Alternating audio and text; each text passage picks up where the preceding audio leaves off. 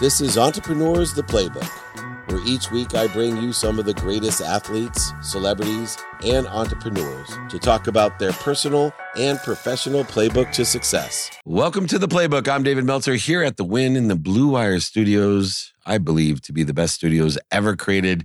And it's time for the Three Amigos uh, edition of the Playbook.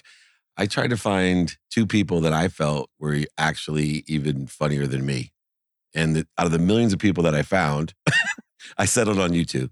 Um, and because your humor is part of your personality, it's actually, it's not forced, it's an essence. And we had a conversation last night, Dane Cook and I, that it was quite apparent to everyone that just inherently in his nature, he's clever, quick, creative, and funny. And I thought, who would be a great pair to the two amigos than the guy who may not even know he's funny when he's funny, which is, makes it really funny. Uh, he's mm-hmm. also one of the toughest people in history. Be funny and not know it today. right? Yeah, yeah, okay. That's what we're, that's what we're teeing you up for. Yeah, I'm- I'm- But- I haven't you- known it yet, so Could you imagine getting your ass kicked by Forrest Griffin, right? Like in, in UFC, and you're getting your ass kicked, and that's the face that's smiling at you as you, you're like that coming back to goofy guy, consciousness. It's gotta, it's gotta hurt your feelings, like that goofy dude. like, Exactly. Yeah, so Getting the- your ass kicked is bad enough, but by somebody so pleasant, yeah, right. yeah, that's, that's right? A It was pleasant like, ass whipping. It's like when uh, GSP, you know, the French Canadian would beat you up, and he'd be like, "You, you, you are very nice. Thank you, my friend. Thank you for fighting me."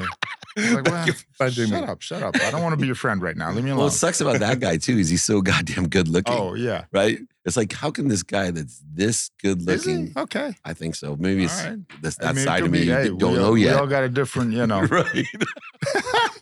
we all have different tastes. Anyway, within the context of, of what we How good do, looking does your wife think he is, though? uh, the- what I'm interested is how does my wife think I'm good looking, Ah. or does she still think I'm so good she looking? probably thinks he's hideous. She's got a different. She's got a different wavelength. It's just like syndrome. that ugly guy. you find a fucked up girl. my, my- dad's like, really son, you got to find someone perception." special. Uh, make sure she's deaf and blind. That'll work for you. uh, but to my point, uh, I want to ask you guys uh, how important do you think humor is? I mean, there's so much seriousness today, and you guys are so good at teaching lessons and utilizing humor in your stories. And with, I believe, honestly, and two, two of my friends, when I say the three amigos, your wisdom is why I love being around you. Yes, you're both super famous, and but I've been around famous for a long time, and most of them are assholes. And I don't like to be around famous assholes. I like to be around Good. people that teach me something. You hear that, Dane? The the f- facade is still holding. Yeah. He has no idea what we're really Are you like. talking about yourself here? Is this a confession? What is Uh, I, I'm projected. I think it's. Uh, I have to ask my therapist. We'll, we'll, we'll I start. start with, sweating for no reason. we'll, Flop we'll, we'll start with the professional funny guy. But you know, today humor's difficult, like we were saying earlier. Older, No, it is not. Oh, good. Talk to me. It well, it's people want to make it difficult. Uh, you know, there's there's too much um, emphasis on what somebody uh, said versus the 50 other things that they've put into the zeitgeist that are hilarious and uplifting. But if one person gets a hair across it, then suddenly they have to go on some kind of protest. And seemingly that's bad for stand up comedy. I'm in the trenches. I'm out there. I'm working at clubs before I'm on a big tour. Trust me, it's still the speakeasy of, oh my goodness, what am I going to hear? What's going to happen tonight? Um, so it it hasn't infected the uh, you know internals of stand up, but on a you know more of a mass level, yes, stand up is under attack. Yeah, publicly. yeah. Right. Or at least at colleges, people are afraid to speak there, right?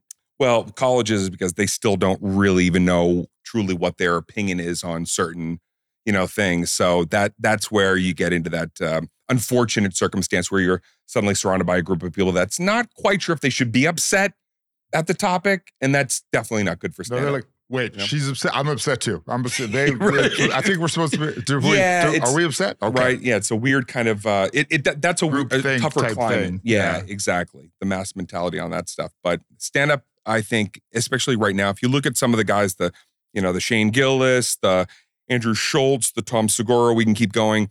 That kind of I don't know how you want to label. I hate labeling in your face.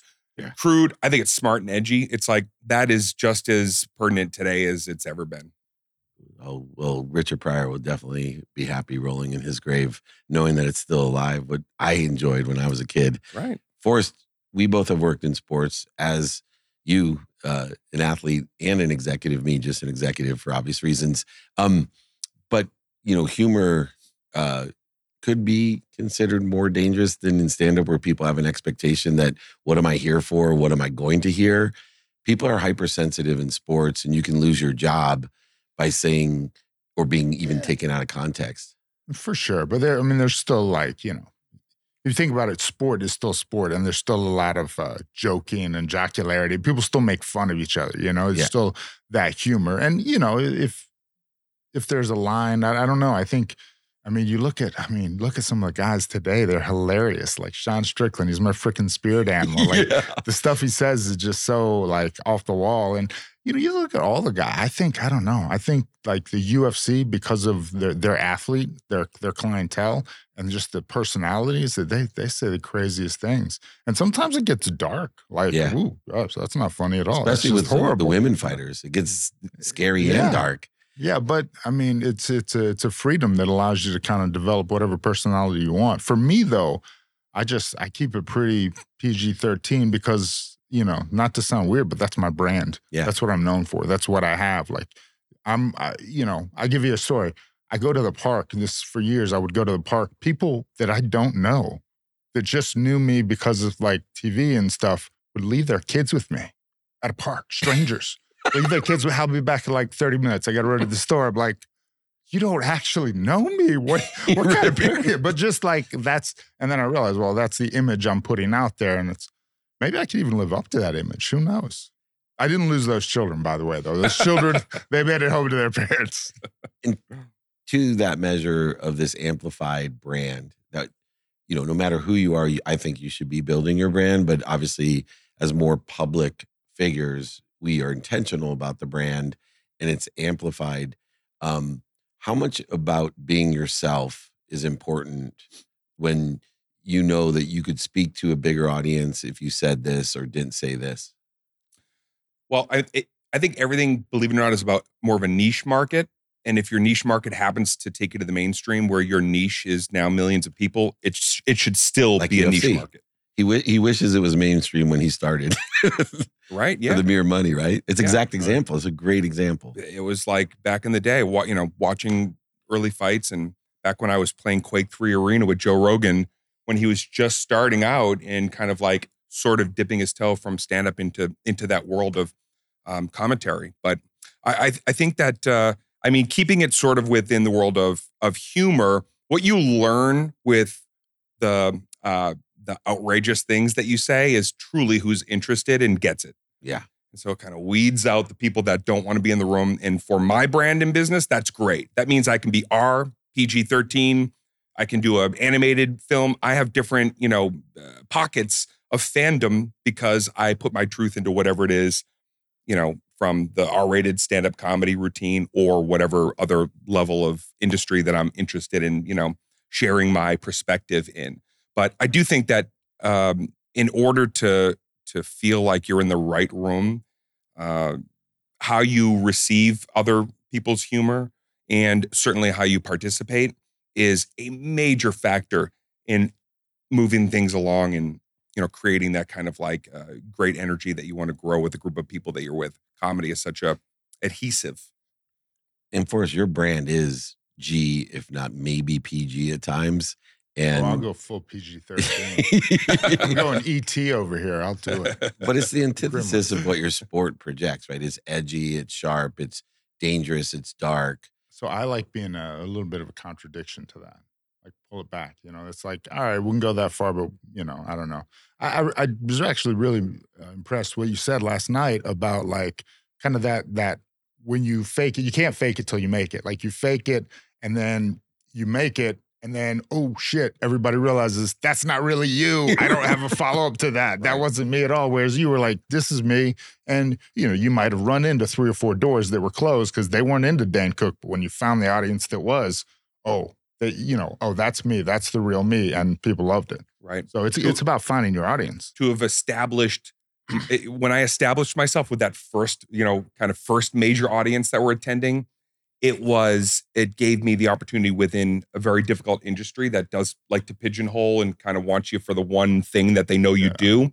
They're not looking to expand your territory. They're going, you made money there, stay there, do that, do that, do that, do that, do that. You're trying to change, we don't care about you. You and so when I broke through, I was I was so um blessed to to then go, now whatever I do with my niche, which happened to be larger than what we think of niche, which is Yeah. small, but my niche audience took me to places I never thought I could go because then I only needed to continue to do what I thought was funny. And I didn't have to do it somebody else. The Johnny Bravo jacket. Remember the old Brady Bunch episode? Greg puts on the Johnny Bravo jacket. He's Johnny Bravo. And then everybody's like, we want another song from Greg as Johnny Bravo. I remember seeing that as a kid and being like mortified, like, that's not Greg. Greg hates himself. Like, this is the Brady Bunch. I want to see Greg be Greg. And it probably put it in my head early where it's like, don't be false. False, man, that's got to be a long, lonely road when you're, you know, not being who exactly who you want to be with people.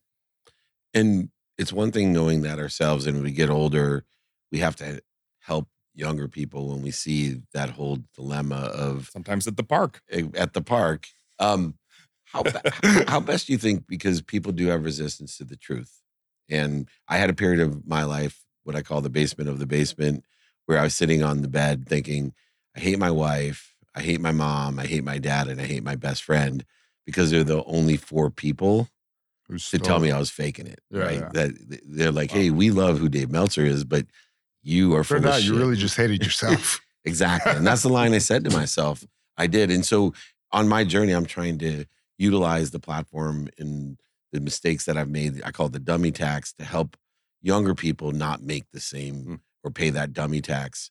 Um, how have both of you been so successful? Because you deal with young fighters a lot. You deal with a lot of young people. Yeah. So I have my think too- picture all over the wall, and then they're like, "Oh, there's uh, the guy's got a. He's like uh, one of me and you, or like Yeah. somebody famous? Just, yeah, just like me and like my paramount, mo- my ultimate moments, and then they're like, "Gosh, listen to that guy." That's that's my secret. Like I'll be giving a tour, and then we'll pass like a strategically placed picture of me where I look really good. and people are like really start to tune in. Oh, you're on the wall. I'm, I'm not kidding you. I was teaching. I was working with these kids in China. No idea who I am.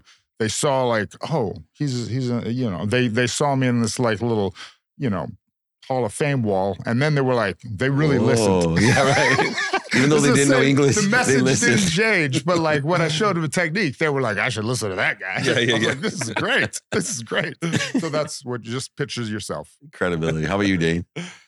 Um, yeah, it's kind of you know I, I mentor a lot of, uh, especially in comedy. You know, I've had the good fortune now of like sharing space with a lot of comics that grew up, you know, watching me in some way or another, and and and now I, you know, I'll bring them up to the house and sit down. And my whole goal is to try to help you protect your integrity. I'm not. I I won't. I don't know what's funny to you. I I'm not here to say you should do this or whatever. I have no interest in any of that. I'm not judgmental in that way. Uh, but where I am hell bent on helping people is uh, I've been through my own uh, uh, topsy turvy moments in in finance, uh, bad deals, you know, being naive and getting used in certain circumstances. And I, I'm I'm there to sit and go, listen, if it comes to paperwork or like somebody wants you to sign something that you want, or you're taking a gig and you feel like cruddy about it, like I, I can be a soundboard because I get it. I've been through all that kind of stuff. I, I think that it's really about enhancing somebody who's trying to figure out where they are in the world what do they want to share? They know they want to share something or else they wouldn't be signing up for the occupation in the first place. So they've got the the gut instinct. And then i think it's uh, important for somebody like myself or somebody like us to be able to say somebody believes in you like you believe in you because i too sat in the basement or with blood you know coming down my face after getting you know knocked about or with me in front of literally two people in a gig one time in, in New Hampshire, middle of winter, two people showed up to see me. One laughed. I could actually see. I'm like, that guy's laughing. The other guy wants to get out of here. Um, and, and and then being able to uh, embrace somebody to say, like, go for exactly what you want to go for that you believe uh, makes up, you know, the person that you are, the individual, and only you knew that. Only you know that.